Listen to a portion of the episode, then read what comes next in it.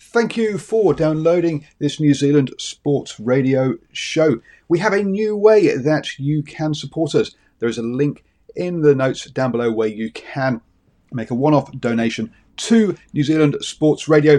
Thank you for support and enjoy the show. I'm Sandra, and I'm just the professional your small business was looking for. But you didn't hire me because you didn't use LinkedIn Jobs. LinkedIn has professionals you can't find anywhere else, including those who aren't actively looking for a new job, but might be open to the perfect role, like me.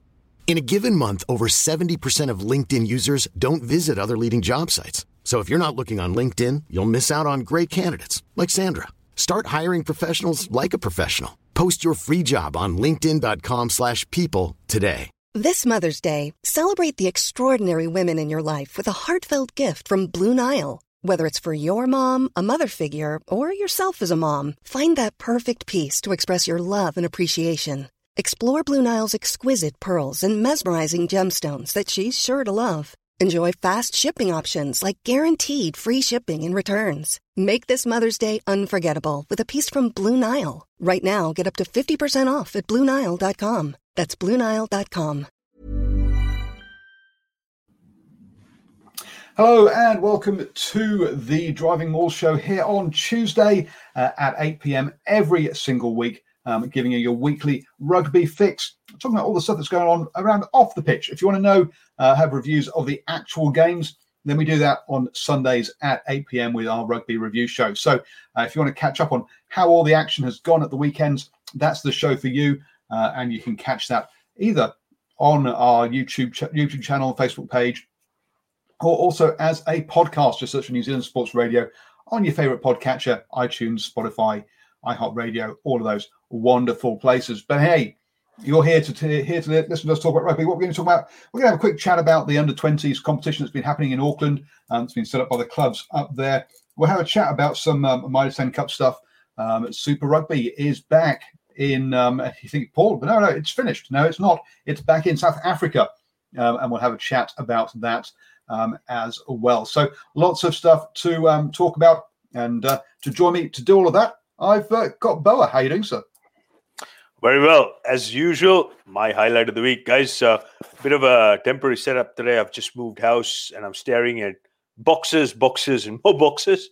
So I do apologize. Bit of a temporary setup, but hey, great to be here. Wherever you are tuning in, I hope you had a great week. And folks, this is going to be the last time that Driving Wall will be coming to you from Hamilton. As of next week, I'll be in Waihi in my new house and new studio. So, so look forward to that one. And it's going to take me a while to get set up properly, but hey, we will be up and running. Don't worry, we'll still be coming to you at 7 a.m. every single morning with the morning sports briefing and with all these evening shows as well. Uninterrupted with all of the moves, but yes, this due to this COVID this year, one of the things that happened was that New Zealand Rugby basically cancelled all rep rugby beneath the Mitre 10 Cup and the Farrah Palmer Cup. That meant Heartland Championship out the window. That meant all age grades out the window, and that also meant then a lot of players coming to the end of their club season, which was already shortened, with no rugby to play, or that's what it looked like. Now, we've seen the Heartland Championship sides organise themselves with some bilateral games, but not a full tournament. But the clubs up in Auckland, they decided the way forward was to play an under-20s competition. Obviously your club up there in Auckland, Boa, involved in that. This super club competition idea. For under 20s, was it? I think it was for under 21s. Paul, yes, Super Club Rugby, and this was the initiative by the directors of rugby of the respective clubs, and depending on which part of Auckland, south, east, central, and west, there was an amalgamation of four clubs each. So, for example, Southside Rising, which was represented by Manukau Rovers, my club. Peptoi, East Tamaki, and Otahuhu. You know, very, very successful concept. Mr. Tony Lafatanoa out from Waitakere was the instigator of this, and I think this needs to be rolled out. This template needs to be replicated right around the country, and that's what's going to happen next year. And as you rightly pointed out, slow the horse down there, sir. Slow it down. You've rushed all the way into next year. Who knows what will happen with next year? Will we have zombie alien attacks? Who knows? Looking at this year, anything could happen. So let's not get too far ahead of ourselves. Let's actually just remind people as to what actually it was. So you say those four teams, also including one team from across the bridge from the North Harbour Rugby Union as well. In that, I understand, as part of one of the teams. So sort of round robin and then finals. But so as you say, organised out of Waitemata initially. Great to get people like Michael Jones on board, promoting it, and also essentially through him, I think, and through other contacts, getting it on Sky TV, which was. That was a major coup, wasn't it? Getting it broadcast that way. Absolutely, and most of these players. Now, I had four of my premier players because this year we didn't have a under-21s team because of the whole COVID situation, and we couldn't field an under-21s team for Manukau Rovers. So this meant that most of these players who didn't get to complete the full season, they got another opportunity to play rugby in front of a live audience on Sky TV. Sky were, of course, the naming rights sponsor. It was a massive success, obviously played for the Sir Michael Jones trophy. How cool is that? You're handing out a trophy on live TV, named after you. And, of course, we had some real heavyweight support. Eroni Clark, Chairman of Auckland Rugby, right behind this. And, I was really happy for the players, the parents, friends and family. It was a good turnout. Played at Waitemata, it was played in a good spirit. There were some real big hits, lots of flair, lots of entertainment. And, the whole idea of putting Super Club Rugby in front of a, franchised team name such as Southside Rising just gave these guys a bit of a mental edge. And they went out there and they played some fantastic rugby. So great initiative. Great innovation from the directors of rugby coming from within the clubs. And, of course, as you said, hold your horse. Next year, I sincerely hope that this gets rolled out nationwide. All the other unions come on board. And maybe it would lead to a national competition where the respective winners of the unions or the amalgamated unions would then go into a knockout competition and eventually find out who the champion is. Well, it's before we go to next year. Also, so one of the things that this has been able to do is it's allowed a lot of these players to showcase their abilities, and several players have already been contacted by provinces around the country looking at talent identification and opportunities to potentially bring some of those players down out of the Auckland province into other provinces. Look, we know that happens all the time. It's happened for years. You have, a quarter of the population living in Greater Auckland, so hence they're not all going to stay here. But it's been a great showcase for those players and an opportunity for those great players to potentially find Mitre 10 Cup contracts in the future or other professional contracts, because they've been on that TV piece has been really big. And I guess this is part of the argument around. Whether we should or shouldn't televise first 15 rugby, because with it not happening this year, a whole bunch of kids, and you can say, they're 18, they're young adults. No, they're kids. A whole bunch of kids have decided to said, look, I'm going to defer my year. I'm going to stay one more year at school to play first 15 because I want the exposure that I get from first 15 rugby. That'll help my rugby career. And so I guess there's an argument there, isn't there, around whether we should be televising first 15 rugby. We've seen what good it can do later on, but perhaps it makes over professionalizes something that should be more development related. There's two sides to the argument the way I see. I mean, there's a lot of pros for televising first 15 competition, and I think there's always a market for local homegrown talent, and this might be the opportunity to really open a gateway into a full-blown, homegrown televised season. And this just adds another layer of a very marketable product, especially for players at the Colts level. And this showcases talent. Because you have to understand, Paul, there are a lot of players after playing first 15 rugby at school level, they don't actually pursue any sort of competitive rugby. And this really showed this year in particular. Obviously, we had COVID-19 with a number of clubs, and my club, Manukau Rovers, being probably the biggest catchment club for South Auckland talent. We didn't field an under-21 side, which was, for most people, is quite surprising. So what this under-21s tournament does, I think, is just springboard most of that talent at under-19 first 15 level, and it just gives them another pathway to continue and grow the wider talent pool. So from a provincial point of view, especially in Auckland, I think this is going to be a breakthrough or a marquee transition pathway so that more and more younger players who would have otherwise stopped playing rugby after playing first 15, they get further opportunity to play. So I think it's a fantastic thing. I think there's a real good market for both first 15 and the under-21 Super Club Rugby to coexist and kind of go hand in hand. I think the 221s one, I think, should be televised. I'm skeptical still. I'm not clearly on either camp, but I am concerned that televising first 15 rugby over professionalize it, and when kids should be concentrating on developing themselves on a whole, because obviously, as you say, a lot of those players won't make it as professional players, so they need something else to fall back on for the ones that don't. And if you're going to, so hence, I think there needs to be a balancing act at the first 15 level. By the time we're talking about the under 20s, under 21s, that Super Rugby, that's a point where they've probably got, they do have careers. Otherwise, they'd be starving, and because they definitely don't earn it from club rugby, but also are looking to pursue that. I think at that level, it's definitely the right thing to do.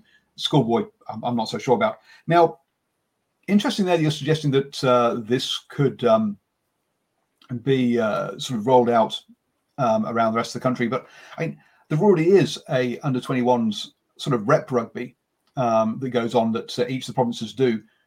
So why do you see this being stronger, being more useful than say representative rugby or at that age grade? Because I think there are a lot of players who miss out, because if you just look at the rep team for a particular age bracket, you can only absorb a certain amount of players per squad. Whereas if you have this franchise-based system where you have clubs amalgamating, it gives more players who would have otherwise missed out the ability to show some late-season form as well. Because my experience, I'm putting my coaching hat on here, the four boys who represented Manukau Rovers who are playing for Southside Rising, I think this 21's Super Club Rugby tournament, they showed their best form of the season. And that told me that these guys were actually late bloomers. And the more rugby they played, they've got more run-on form, and they put their best performances towards the latter part of the season. So that's something, from a coaching point of view, it's a learning I've taken on board as well. And I'm sure these boys representing my club aren't the only players who will have the same situation, because I looked right across the board. There were some, fantastic performances, lots of talent. And I think timing-wise, it's probably the best thing to do, because going forward next year, if the calendar goes according to plan and we don't have any further stoppages or lockdowns or zombie apocalypses, as you rightly said, it's going to coincide with the Mitre 10. So there's all that sort of commercial opportunity, and of course the ability for local provincial coaches to look at some of that talent on display and actually pull them into the Mitre 10 squad if the opportunity arises. Yeah. Now, you say it gives four times the number of players the opportunity to actually play rather than rep rugby doing just one. So one of the strengths of this competition has been that it's been televised. right? That's one of the big strengths of this competition. One of the problems of trying to roll this out across the country is if we just talk about Super Rugby franchise, Super Rugby provinces, that's 14 provinces. If you have four teams per province, you're suddenly talking about, what is that, 52? Is that right? Anyway, over 50 teams, over 50 games, over 50 teams, 25 plus games a weekend. They're not going to be able to televise all of them, are they? And one of the strengths of this competition has been that it has been televised. No, absolutely. And I think it's a case of picking the right, game of the week, game of the weekend, whatever you want to call it. Program it so that it coincides with the Mitre 10. Play it as a curtain raiser. So there's a whole raft of possibilities. And I saw Simon on the feed talking about the Bay of Plenty province where, three teams or just say, there's that possibility. So there'll be certain provinces where you have a high concentration of players. And, of course, that's relative to numbers of population. It's just a case of picking and choosing which conference or which province will have the most attractive game, coincided with one of the marquee games which can be televised. And again, it's innovation. It's something new. It's something fresh. And it's, getting these kids eyeballs on talent and playing footy. So it's a wonderful thing. Yeah, a few comments in the chat about some schoolboys rugby and school sport, and it's been televised. I don't really want to head down that one too much. It was just a side comment, but yes, you're right. The government is starting to look into that, and they are looking into whether it should or shouldn't happen. One of the points that Simon says that the other games could be streamed on Sky Sports Next. The problem is, Simon, is that when you get up to 25 games a weekend, plus you add in those Mitre 10 Cup games, which is another 7 games. You add in some international games. Suddenly, the number of cameramen you need is just crazy, and so you can't actually stream all of those. The cost around streaming all of those and covering all of those becomes nuts. And if you do end up with now there are some very, very good local setups. Gecko Productions out of Bay of Plenty are fantastic, for example, but they're one crowd. They can do one game at a time. They can't do. I don't think they're big enough yet to do multiple games. But if you get away from that and get down to an amateur kind of level, the quality of the coverage just goes through the floor, and it becomes pretty much unwatchable. It is very, very poor. So I think you're right. You're right, though. You wouldn't be able to televise as many of them. It would be trying to pick and choose which ones. And I think at that point, we end up with some of the problems we have with club rugby, which is that, that it doesn't. There's too much to try and expose properly. It doesn't. You can't focus the marketing properly, which is what they've managed to do here with just 4 teams, 2 games a weekend that they can do. Whereas if you try and suddenly blow that up to 50 odd teams, 20 odd games a weekend, I just don't think you can market it properly. There's absolutely no market for that sort of numbers. And just coming back to schools for 15, look, the reality is the demand for there's a lot of demand for eyeballs on schools for 15 rugby, whether we like it or not. So obviously Sky TV, being a commercial operation, they will drive where the demand is. So if you compare the under-21s, obviously it's initial incubation period, so to speak. This year was pretty much a trial, fantastic success. But you compare that against the Land Rover First 15, it's no comparison. And there is a huge, huge demand for the schools. And I recall having a conversation about this because this was the brainchild of the late, great Martin Crowe when he was involved with Sky. And the amount of subscriptions for the rugby channel, it was like $15 a month when Sky were running it. It just spiked and surged literally overnight. And, the demand stays strong. So we'll just have to wait and see how this whole thing pans out come season 2021. Yeah, we will do. And look, one of the reasons that it's not getting the eyeballs that First 15 do is because First 15 has got the history behind it, whereas this is a brand new product. People don't have the emotional connection with the clubs so much because they are brand new. And so, yeah, it'll take that sort of stuff will take time to build up. So, but anyway, fantastic that it happened. I mean, trying to stand something up from nothing with no money to it's going to go from basically a concept, a bunch of clubs short on cash at the time, managing to put it together, get some sponsorship, get some very good coverage. So congratulations to the clubs in Auckland for making that happen. And it was the clubs.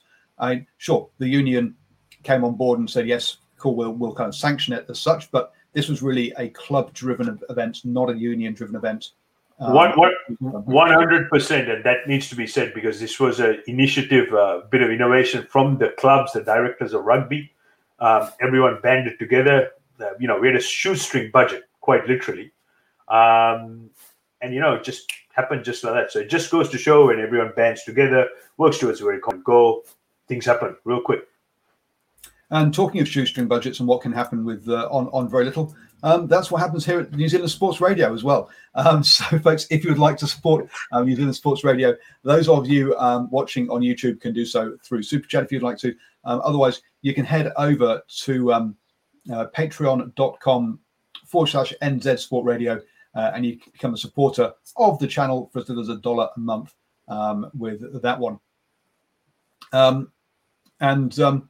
The Simon mentions here about the Bermuda Tens. Have you heard about this, Boa? Have you do you know anything about the Bermuda Tens that's been going on? I have. I'm not a huge fan of tens, it must be said. I just don't like the format whatsoever. Especially the last tens. It was the Gold Coast. I think the Auckland Blues won it. It's look. This from time to time we have all these private equity groups coming on board, but I seriously have my doubts as to whether this is going to be marketable or whether it's actually going to be a sellable product, especially amongst the purists, because tens is kind of a hybrid or in between your 15s, which is just your season proper or the game proper, and the shorter version, which is a 7. So it's here nor neither there. And I have to say, I'm not a big fan. I'm not sold on it. But, hey, all power to them, and hopefully this can take off. And hopefully it doesn't end up like those mystery planes and ships in the Bermuda Triangle. One piece of God. So for those of you that haven't heard about this, basically the idea is that this grows into a World Tens series of events in this year. Bermuda is the only stop on that series, and the idea is it grows. There's a number of teams in there. Ones that sort of stand out for me are like the Ohio Aviators, which is the rebirth of a team from Pro Rugby a few years ago. Which is interesting to see them rebirth. The Asia Tigers, a team based out of Singapore normally, took part in Global Rapid Rugby and is one of the teams that has submitted a proposal for a Super Rugby expansion within the New Zealand conference. So they're there at the tens. It's become a home for a lot of the sevens players because pretty much all of the European-based countries have basically cut their sevens programs. So all the England players, for example, sevens players, were made redundant and had no jobs and income. So it's become a home for a lot of the sevens players. I think what a lot of the sevens players are figuring out, though, is that there's not as much room on the pitch with tens, and there are some big boys there that are going to squash you. So it's an interesting concept. They've also played around with the laws. I haven't looked at this in detail, but apparently you can have a 1, 2, 3, and 5 point conversion. Which again, I don't mind playing. I don't mind some of the innovations with laws like we saw in Global Rapid Rugby, where we're talking about things like quicker scrums, quicker lineouts, the 50-22 and the 22-50, those sort of variations, I can kind of understand what you're trying to do. By adding what I think is more of a gimmicky thing around how far back the conversion is and yet more points, that one I can't get on board with, I'm afraid.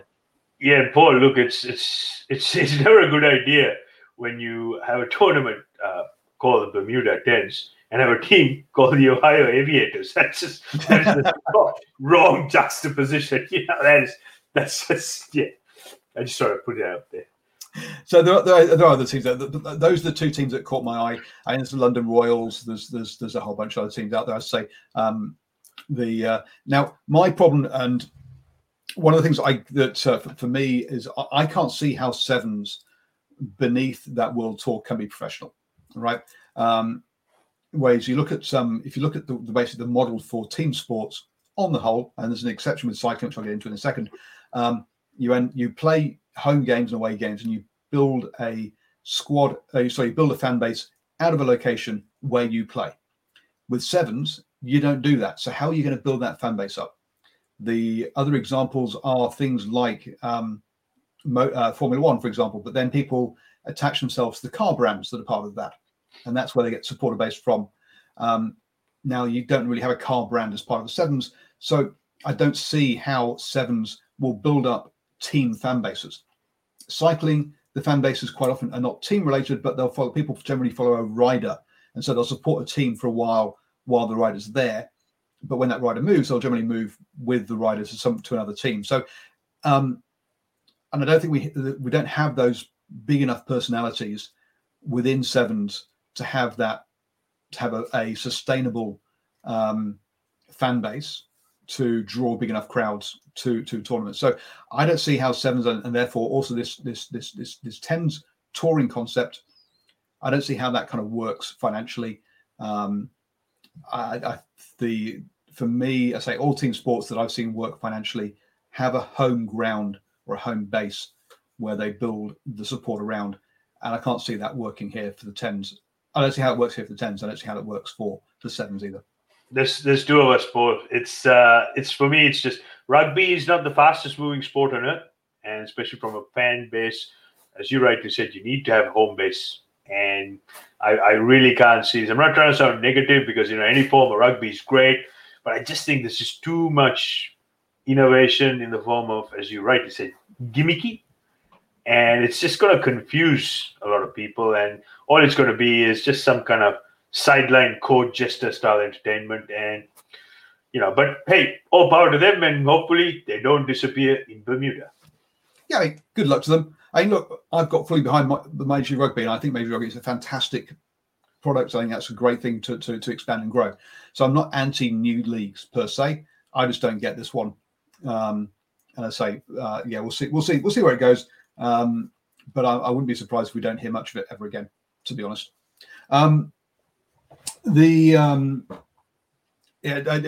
Tens is basically festival rugby at the end of the season that allows the props to go as well. That's what it is. It's for a bit of fun. It's not actually for viewing per se. I think it's more. It's not a spectator consumed sport. It's one that involves lots of drinking and a fun weekend for the players more than anything else. Mitre 10 Cup then, and in the title of this, I put, will Canterbury get relegated? Oh, wow, Canterbury, bottom of the Premiership. This is a team that since 2008 has only not made the final twice. And one of those was last year when Tasman beat Wellington. The other one was back in 2014 when Taranaki beat Tasman. Wow, and Canterbury last in the Premiership. I mean, this is unheard of, isn't it? Very much so. And prior to commencement of the NPCO, Mitre 10, you asked me who you got running for the title. I had three teams: Auckland, or top of the table, anyway, Canterbury, and Tasman.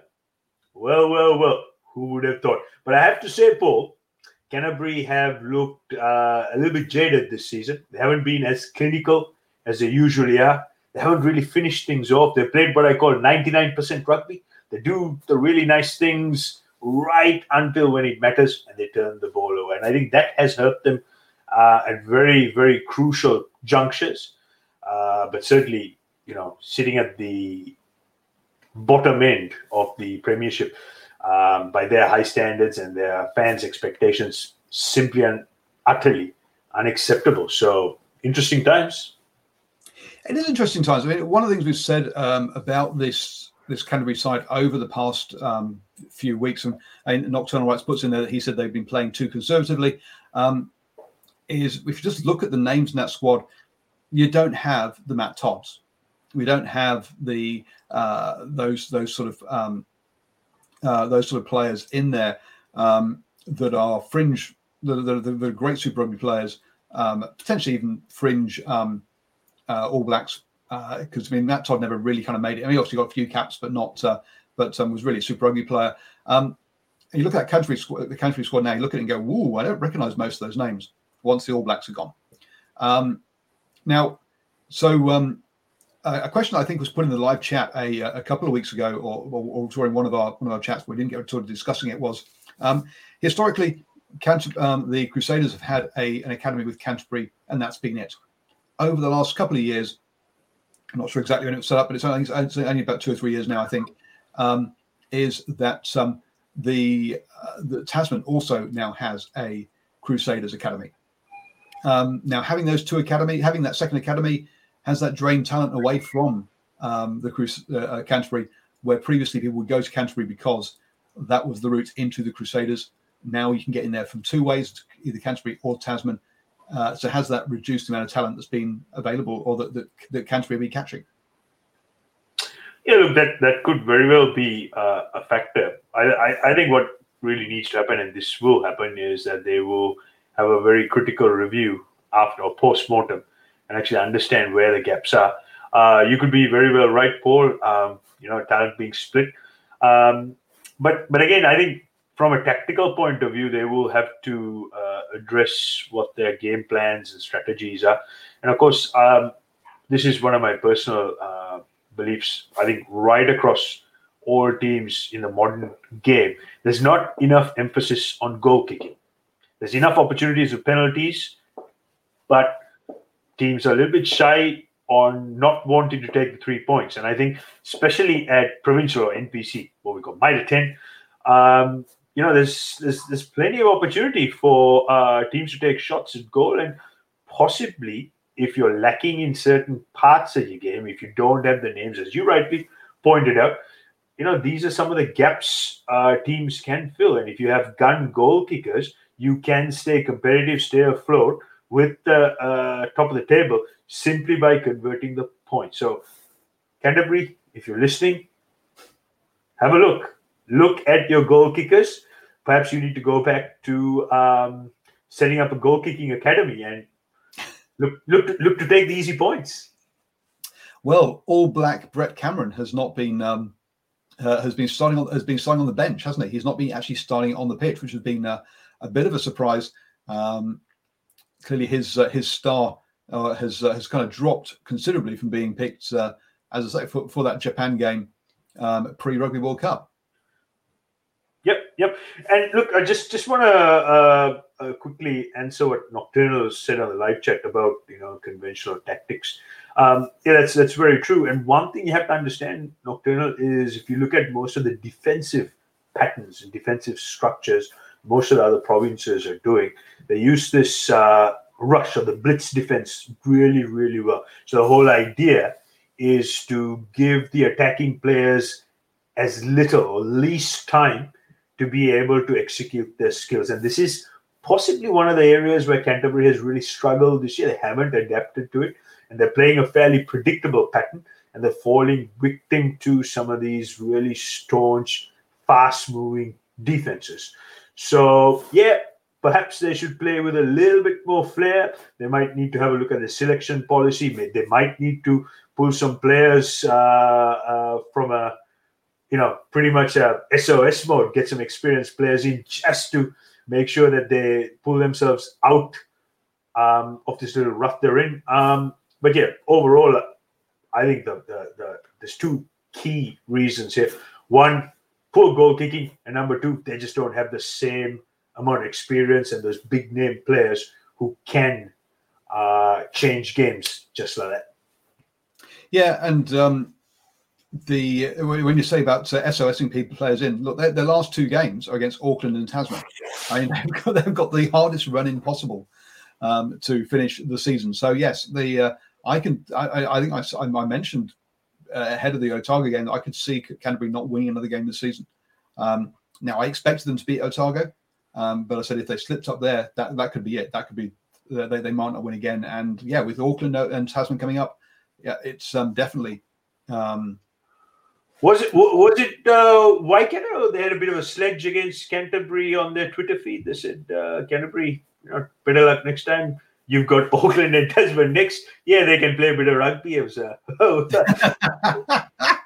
Waikato? Wow. Well, I might have to have a chat with Josh about that one. Sorry, Joel, not Josh. Joel about that one. Who's the guy who manages that account. One of the things that Aaron says is, look, as far as he's concerned, what goes around comes around. And look, teams are cyclic, aren't they? Look, it's you can't stay at the top forever, that's what we've seen. To have done so since 2008 is obviously amazingly good. And if Canterbury gets relegated, is anyone going to care except for those of the land of the damned? I'm going to care because I think it'd be absolutely fantastic and fun. So I think a lot of Aucklanders will care if Canterbury get relegated, but in the way of being happy about it rather than being sad about it. So I think lots of people will care if Canterbury do get relegated. Look, when you've been top dog for that long, seeing you brought down, there's going to be a lot of glee around that. And we've got to look. Canterbury have been top dog for a long time and deserved by how they've played. Let's be honest, they have been a fantastic team. You can't take that away from them. But it looks like their time is up. Come in boats 10, your time is up, kind of thing. And talking about coming in comes Mr. Stephen Harris, only half an hour late. How are you doing, sir? And so not only is he late, but he then goes and doesn't turn his mute off either. So technically, not only is he late, but he also gets his tech wrong. Gee, Mr. Harris. I know, shocking, but I am here. You indeed. Are with your Northland hat on, and which I'm not surprised you're wearing after their result this weekend. Oh, you still got to remain loyal, no matter what. Kia ora to you, Mr. Harris. Better late than never. It's always nice to see you. Yeah, absolutely. Hey, just on the back end of your conversation, I was listening in about Canterbury. Listen, yeah, they'll go down, but gee, they'll bounce. As a Northland supporter, that's all we need. Canterbury down in the Championship division. Need that like we need a hole in the head. They'll bounce straight back up. Although, as said the other night, it took Wellington a couple of seasons to bounce back up. But I think Canterbury's got enough talent to bounce right back. It doesn't matter. Teams will go. Teams will come and go. But hey, let's not quite write them off just yet.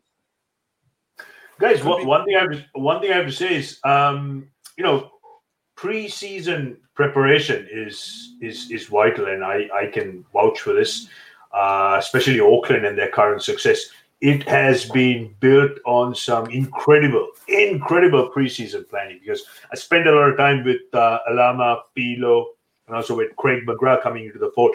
They did some enormous amount of pre-season planning, and everything which they planned pre-season, they have now put into practice, and they're reaping the reward. So again, I guess as Ashwin rightly said, you know, what goes around comes around. It's cyclic. They'll probably go inspect some of their systems and processes, especially what some of their coaching staff are doing, and they'll get it right. They'll get it right very quickly. They have a very good system, and they've got some very good coaching coordinators and coaching educators down in Canterbury.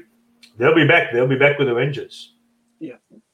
I was about to say one of the other real key things that I've that I've learnt over the last few days. I did a bit of digging about sort of these PUF contracts that they give to players to keep them in the academy. And I know Auckland have a very, very good budget. I believe it's over $100,000 that Dan Bowden has got to basically play with. So listen, he's basically out and about, and he's ensuring that players, just to give you an example, if you think back to last year's Auckland under 19 team, which played in the final of the Jock Hobbs tournament, I already know of several players in that team that have actually been signed for PUF contracts, and they have been ranked for, say, for example, they put in a ranking situation. There's, take for example, John Latu, who is the number 8 in that team, happens to be a northern boy. I'm not bitter or anything, but he's sort of ranked about number 6, but they see him maybe as an Auckland number 8 in the year, not 2021, but 2022, 23. So they've actually got a progressive step program for these kids to go into, and it's all basically mapped out. And the unions that do this rather well will be the unions that will progress. It's really important that you actually have some money in that kitty for PUFs, just to ensure that those kids are locked into the province for during that time. And I know with my own union, Northern is probably one of the issues that they do struggle with. They farm a lot of kids around the country, but just retaining them, real hard work. So what does PUF stand for? PUF, I'm not entirely sure, but it's sort of like a contract for younger guys. I think it's some sort of development contract for guys to keep them remained in the academy. Now, some of these contracts can be between 2 and 7K, from what I've gleaned. Also, it actually keeps them in a province for an elongated period of time that their career path is actually mapped out. So they're given up. During that time, they're given a lot of polish, a lot of love, and they're always basically. So, for example, if you're Auckland, they're always in touch with these players, just letting them know how they're progressing, the skill sets that they need to improve on, and of course, the better they play, the more they impress. They go up the pecking order, so to speak. The problem that they do have sometimes, you'll have another union who's looking for a player of reasonable quality. Like if your example, your county's Manukau, your 2 number 8s get injured. All of a sudden, you're looking around for another number 8. So you might end up picking the 3rd or 4th ranked number 8 out of Auckland. It's actually quite an interesting process, but I suspect that the unions that do that rather well, or have got some money in the kitty to have these players locked up, you've actually got that a whole forward planning going. Yeah, I mean, there's another thing also. If you get a kid who spends 2 or 3 years in a place, he's going to build up a network there. He's going to have a circle of friends, and it's going to be you're making it. He's more likely to stay, even if he doesn't make it into the Mitre 10 Cup side. He might become. He'll have himself a job. He might stick around playing club rugby for a while, it's going to be good for the level of your club competition, which means you're going to have better players coming through overall at a better level, etc., etc. It all adds up. It's not just about the sort of the cash that's there, and every single player making it as well. Talking of if your number 8 gets injured. If your 2 number 8s in a Kiriwani and Hoskins Tutu gets whisked away by the All Blacks, what do you do as an Auckland rugby coach? Do you head down and have a look at the under-20s and under-21s and pick a number 8, or do you head off to Manawatu and pick up a Tuipulotu and get him on loan to play for you at the weekend? All right, you want to take that one? Well, This has been something I've been going on for a good 15 months now. So I'll give you a bit of an insight. Early part of last year, I wrote up a framework for Auckland Rugby. This is more to do with high-performance coaches, where basically it was a case of trying to spread rep players amongst the clubs. And depending on a particular skill or skills or a skill set which a particular player needed to work on so that they could contribute better in a Mitre 10 or an NPC campaign, there is a good collaboration between the high-performance coaches of the province and the respective club coaches. So it was kind of like, you're subcontracting out, for a better choice of words, the coaching of a certain skill or skill set to the club coaches. And there is good communication between the clubs and the high-performance coaches. Thereby, if at any point a contracted rep player is injured and there is a vacancy in a particular position for someone to step up, there are players on demand. And I think, as Paul said, you know, getting players on demand, this is a really good example of why having such a system and process is absolutely paramount. Because number one, players within the province who are playing club rugby, who are busting their gut, turning up week in, week out, they don't miss out on opportunities. And I guess there's always a question, you know, are these guys good enough to go and play Mitre 10 rugby? You know, there's always that question. But we have to have some kind of system and process in place which gives preference to our local homegrown players so that they are ready, they're amped, they're prepped. When the opportunity arises, they're ready to go. Does that answer the question, Paul? It is kind of staggering that for all Auckland's talents, and you've got guys in a certain pecking order, and I would imagine your next number 8, so your development number 8. And there was some good one. I think I saw a really good number 8 running around for college rifles this year. I'm actually really surprised Auckland have gone away to Manawatu to have picked up a player that Manawatu didn't want. But it's not the first time. We discussed that on Sunday night. I think in the 2018 team that won the Mitre 10 Cup, I think there were 4 players. There were 4 players that were lone players from outside Auckland. Kurt Heatherly, Mike Sonesi, there was Taniola Koroi, and there was somebody else as well, Robbie Abel, who basically been loaned off the Rebels or one of those sides from Australia at that time. I still see Nocturnal Rights mentioned Freedom Vahakolo before, who was the Ponsonby fullback winger this year. Yeah, Freedom's actually a Whangarei Boys, originally out of Whangarei Boys High. So yeah, that's another one that's got away from us as well. So once again, I think that real important piece in rugby is the guys who run the high performance role. I think it's up to them to have a really, really good eye for talent and what that picture looks like, and not just as it looks like at the moment, but maybe 2 or 3 years down the track, whether they can picture that kid playing rep rugby. Yeah, it's. I mean, Auckland had ample down stocks. Yeah, we'll have our own conversation, Paul, because Paul's muted. Yes, I know. I was like one of the. Look, ultimately, I picked a situation there that was deliberately going to cause a bit of. Question marks as to why is Auckland having to borrow players. Look, they have lost 2 players who they perhaps wouldn't be expect Hoskins to quite his star to rise quite so rapidly.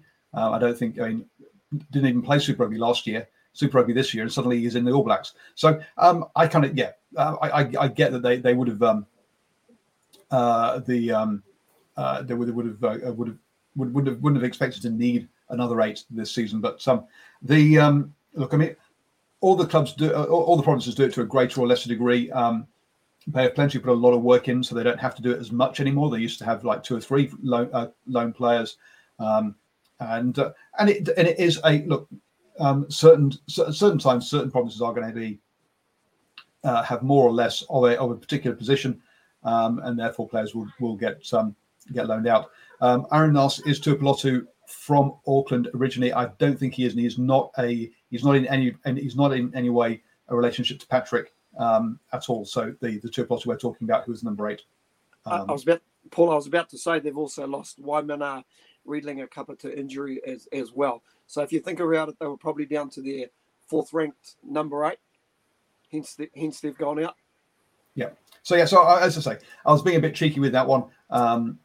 But so yeah, the clubs. You obviously want every province to build up and use their club system as much as possible for players. But sometimes these things happen.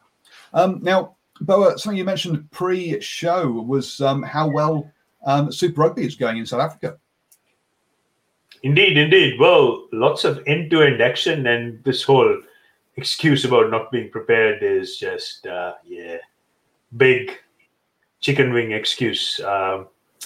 It's I have to say, because I've been watching some of the highlights. I watched the Stormers play the Bulls, Western Province versus Northern Transvaal, basically, if it was a Currie Cup version. And I have to say, there was some very entertaining, open, free-flowing rugby. And it's just a shame that the Springboks aren't there, because I would have loved to have seen the Boks replicate some of that rugby and play the All Blacks. But instead, they're playing dodgeball. Such a shame. Now, to add a bit of balance to the show here, the Lions versus the Cheetahs was cancelled 2 weekends ago because of the number of COVID cases that the Lions picked up in their camp. Now they got a week later, they were able to play and beat the Greycats 61-31. And that is round 4. So they have if they had flown out, they would have flown out with sort of one or just that funky super rugby, and then the green versus gold game would have been all the games they had before they flew out for the Rugby Championship. So it is round 4 that's just completed. They really haven't had much rugby. Would I have liked to have seen them? Would I have liked to have seen them at their championship? Absolutely. I think it's a crying shame they're not there.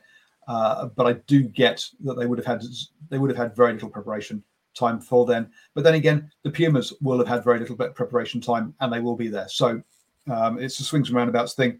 It's great to see that the Super Rugby is actually happening in South Africa. They've got it going. They've lost 1 game so far out of 4 rounds. That's not that bad going when you consider. I think the situation in some countries and some places at the moment.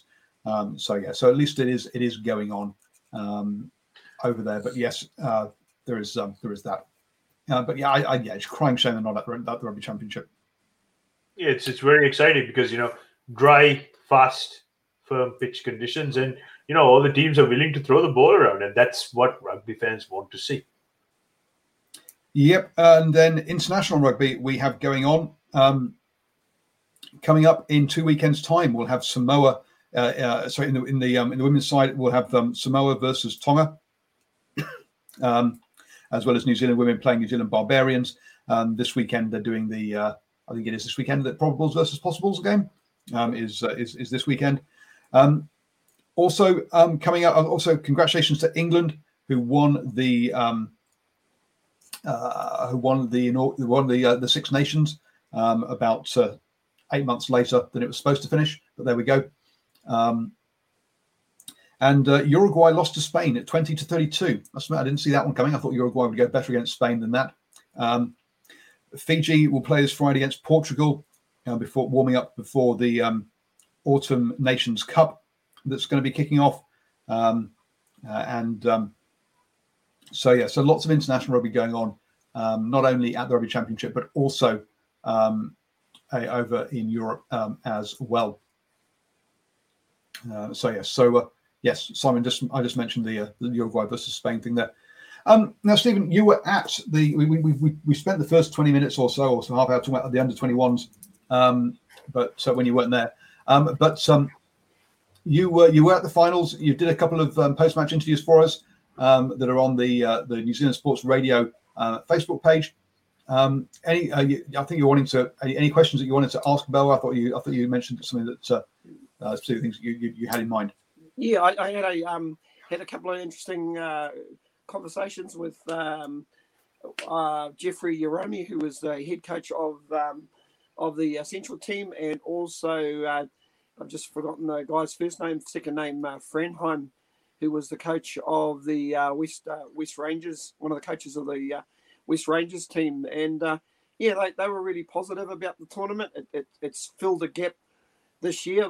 I guess we'll have to just see how it plays out next year, how COVID and what the actual season looks like, because we could be back to normal next year, and might be a case of where do you fit it in, because usually at this well, what we call this time of the year is usually rep season, when you see all these rep teams running around. So it's a case of who's gonna be available. But being there live, I was really impressed with the standard and the physicality and the size of some of these kids as well. And you can just see the kids that were standing out as well. I think player of the tournament, Benjamin Stretton, I think it was named by Sir Michael Jones, a kid out of College Rifles.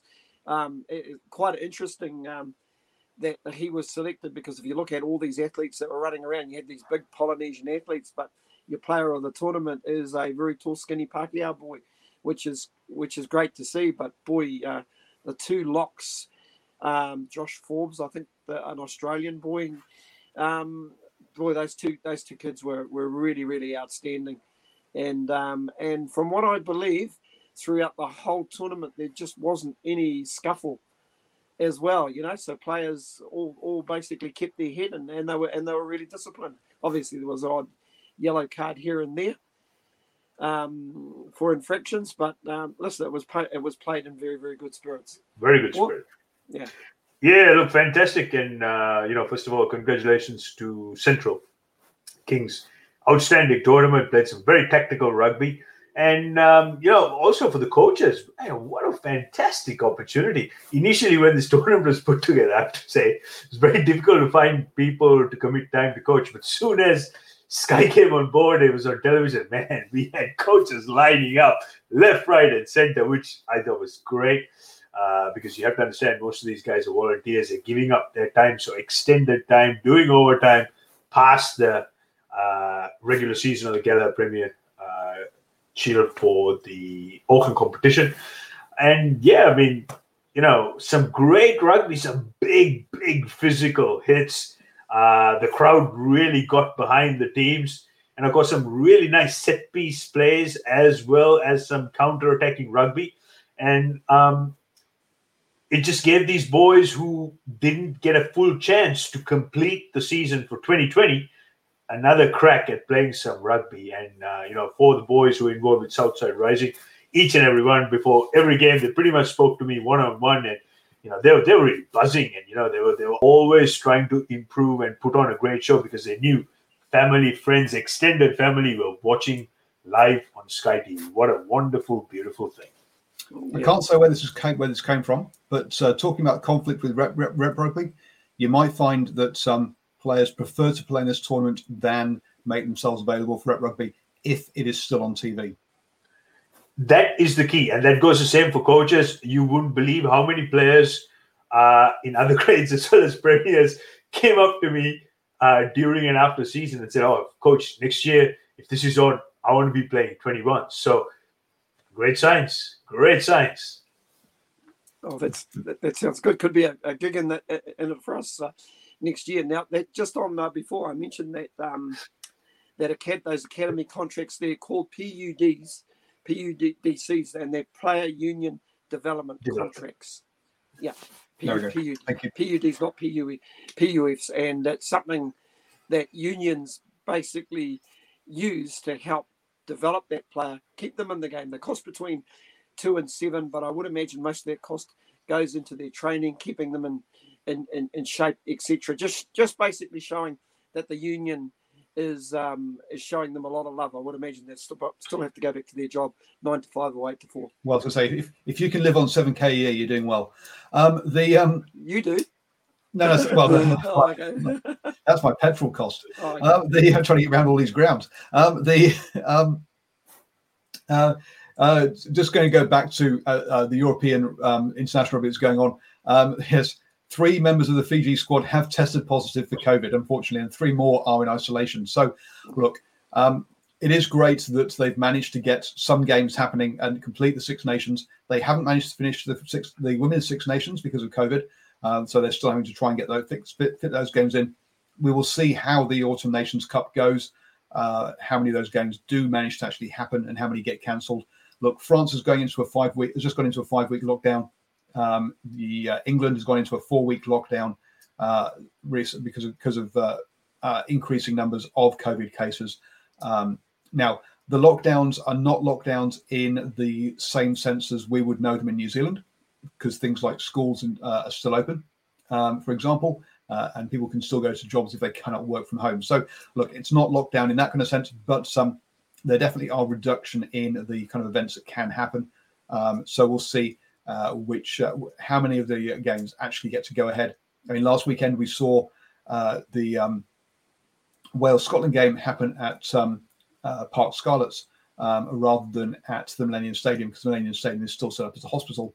So so look, there are or if not set up as hospital, then sort of has to be available to be used as a hospital. So we'll have to see how those games go ahead, but we will try and keep you up to date with how those progress here on New Zealand Sports Radio.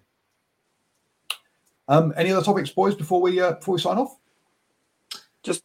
Just before you go, just back to that final last week. Now, the player of the tournament was Benjamin Stretton, and his locking partner and captain was Joe Fabish. And those two boys, Joe's he's an Australian boy, I believe, but plays more loose forward than he does lock. So two players to watch, but a couple of players for everybody to look out in the future was the halfback for the West Rangers, Miracle Naititi, who's just absolutely electric off the mark, and of course his first five partner, Junior Matotea, as well. Very, very good player, very slick first five, runs great angles and kicks goals as well. And the coach for the West, one of the coaches I spoke to for New Zealand Sport Radio was Jared Franheim, who had some really insightful thoughts as well. But no, that's it from me.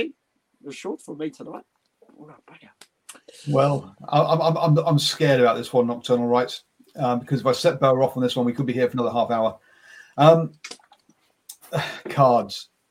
Oh, no, don't get me started. The last card, Shannon Frizzell. Oh, my God.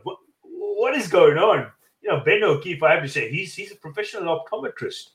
Surely. the DMO said that the ball carrier fell onto the tackler's forearm, and he still gave a yellow card in the 81st minute. I mean, how ridiculous is this going to get? And I have to say, Wallabies, this going high tackle technique really needs to be inspected. I'm really surprised Harry Wilson didn't get cited for that shoulder to the head. There's outright thuggery on Sam Cane, and that ended Sam Cane's night. And also Daigunu, that aerial challenge, she was never ever anywhere close to the ball. According to the rule book, and this is what World Rugby has been going on and on about, player safety, blah, blah, blah. It's only a yellow card, dead set red, what I would call a Ferrari red. And again, Ben O'Keefe, what are you thinking? Pull the card out. That's what red cards are there for. That was it. Yeah. If you touch someone in the air and they land in the head-neck area, it's a red card. And that's exactly what happened, red card. Simple. Yeah, I mean, it couldn't get any redder. That was ridiculous. Oh, Frizzell, rough one, absolutely. I'm going to go off again. That was just ridiculous. You know, Frizzell, that was a perfect two-man, what I call an airbag tackle, absolutely smashed the Wallaby player. I think it was Jordan Pater. You know, I think he was missing a couple of teeth as well. And what happens? Out comes the yellow card. It's kind of like, it's kind of like the insurance salesman giving out, business cards saying, "Hey, have one." Just ridiculous. Oh well, Paul, no, you got to give you your dues, mate. You actually said the Aussies would get smashed in one of these tests, and that's exactly what happened. And I probably, dare I say it, I can't see them being any more competitive in this next game. Even more so if Matt Tumoa is not available for that test, because that first five out to not so much Jordan Patai. Jordan Patai looked good, but a couple of them looked out of their depth. Yeah, it was a bit of a mismatch, and I actually felt sorry. I took pity on those Aussies because they were just lambs to the slaughter. But here's the scary part: the All Blacks, for their part, they were very inaccurate as well. They made about 17 handling errors. So the reality is, if they improve their handling and finishing and execution, maybe another 4 or 5%, we would have seen 75 points, and that would have probably ended Debreny's career, because I don't think Australia were prepared for that type of hiding. But this weekend, All Blacks play in Brisbane. Historically, it's been a venue they haven't done very well, and looks like there'll be some wholesale changes. Most of the uncapped players and lightly tested All Blacks will be making it into the game day 23. So I think it'll be an interesting game. But again, I can't see Australia improving a heck of a lot.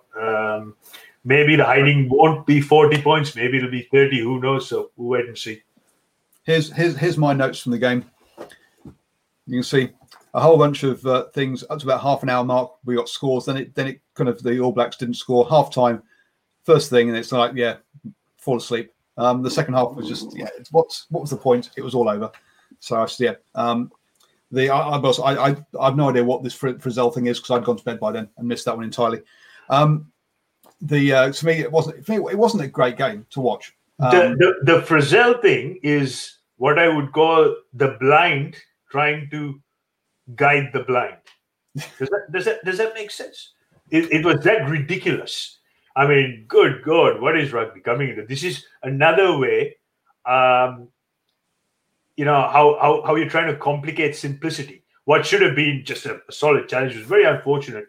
That there is no version, gentlemen, ladies and gentlemen, at Test Rugby, where people aren't going to get hurt, where people aren't going to get knocked out, lose few teeth, get some claret. That's going to happen. But what we don't want to do is dilute this game so much that every single innocuous knock, so even if you sneeze the wrong way, you get a yellow card. And what really got to me, and what really keeps getting to me, is with all those high shots the Wallabies were putting on the All Blacks, it's quite ironic that in the 80th minute, the team which gets pinged and for a yellow card are the All Blacks. Just insane. Anyway, so there you go, Nocturnal. You're right, so you asked for comment on the cards. We've given it to you. Playing Hodge at 10, I don't think was going to be the answer. Look, they have look. The thing about the Aussies, they've got a decent first 15, but when they lose a couple of players to injury, they just don't have the depth at the moment of experience, and that's what it is. And they lost James O'Connor, lost Matt Tamua. Had 10 players with 5 or less caps, and they just panicked in that first half, basically, is what happened. And guys, the TMO, the try which was disallowed for having no control, I thought that was a try for all money when Dale goes, pushed on the ball. I mean, everyone knew that except the TMO. Again, we're back at square one, professional grade. Referees and TMOs trying to complicate what should be a very simple, straightforward decision. It was Dane Colston out on the wing though, and also another player who did the same sort of thing, Ash Dixon. What's Ash Dixon doing? Chipping and chasing players. Look, if hookers are going to do that, they deserve the try to be disallowed. Definitely, that's not what hookers do. Get back in your place, hookers. I was going to say Paul Kazikien. Well, speaking of hookers, I think Amoa might get a start this weekend against Wallaby. So very exciting, and who knows, he might come with some stupendous plays. And I have to say, for me, the highlight of that game was that simple movement with Hoskins to Tutu, picking the ball up at the base, going into that gap at pace, putting the ball a good 2 feet in front of where Rico Ioane on the right wing, on the edge, hits the ball at pace, dots it down. Simply sublime. And that, to me, highlighted the gulf where the Wallabies were and where the All Blacks are. And great scoring technique with the one-handed dive as well. So, well, what can I say? That said, nothing beats the highlight of Ben O'Keefe, the optometrist, handing out a yellow card in the 81st minute. It's just... what can I say? I'm not going to forget that one. So, looking forward to this coming weekend. Obviously, we have that game. And Saturday night at 9:45 is the Wallabies versus the All Blacks. As far as the Mitre 10 Cup goes, Looking at that, so we have Southland versus Otago on Friday night. Then on Saturday, Auckland versus Northland and North Harbour versus Counties Manukau. I'll be at one of those games. I'm not sure which one yet. And Tasman versus Canterbury. So look out for post-match interviews from those first two games. Hawke's Bay then have Ranfurly Shield Challenge against Wellington, their final one of the season. So that's going to be a tough old one. I will be back in Hamilton for Waikato versus Bay of Plenty. Bring you post-match interviews from that, and then we finish up with Manawatu versus Taranaki at the weekend. So I'll be at least two. Stephen, are you going to be at any game this weekend? Well, I'm just trying to work out who's got the better food. After seeing your food in the press box at Eden Park last weekend, you're going to the North Harbour Counties game, son. Okay, so you'll do Auckland versus Northland. I'll do North Harbour versus Counties. Yeah. There we go. Enjoy the food. I won't. So as Aaron says, Auckland versus North Auckland is the game that Stephen will be at.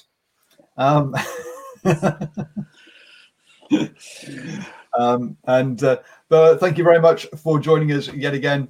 It's been an absolute pleasure. Thank you, Stephen, for joining us halfway through, part-timer. We'll see you all tomorrow morning at 7 a.m. Don't forget that the standoff show has moved from Wednesday night to Thursday night because tomorrow night is State of Origin. So Brad will bring you all the news from State of Origin on Thursday evening at 8 p.m. for the standoff show.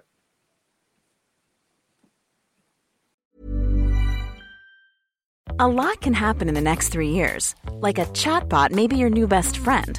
But what won't change? Needing health insurance. UnitedHealthcare Tri-Term Medical Plans are available for these changing times. Underwritten by Golden Rule Insurance Company, they offer budget-friendly, flexible coverage for people who are in between jobs or missed open enrollment. The plans last nearly 3 years in some states, with access to a nationwide network of doctors and hospitals. So for whatever tomorrow brings, UnitedHealthcare Tri-Term Medical Plans may be for you. Learn more at UH1.com. Hi, I'm Daniel, founder of Pretty Litter. Did you know cats tend to hide symptoms of sickness and pain? I learned this the hard way after losing my cat, Gingy. So I created Pretty Litter, a health monitoring litter that helps detect early signs of illness by changing colors, saving you money and potentially your cat's life. Pretty Litter is veterinarian developed, and it's the easiest way to keep tabs on your fur baby's health right at home. Go to prettylitter.com and use code ACAST for 20% off your first order and a free cat toy. Terms and conditions apply. See site for details. Mom deserves the best, and there's no better place to shop for Mother's Day than Whole Foods Market. They're your destination for unbeatable savings, from premium gifts to show-stopping flowers and irresistible desserts. Start by saving 33% with Prime on all body care and candles. Then get a 15-stem bunch of tulips for just $9.99 each with Prime. Round out Mom's menu with festive rosé, irresistible berry chantilly cake, and more special treats. Come celebrate Mother's Day at Whole Foods Market.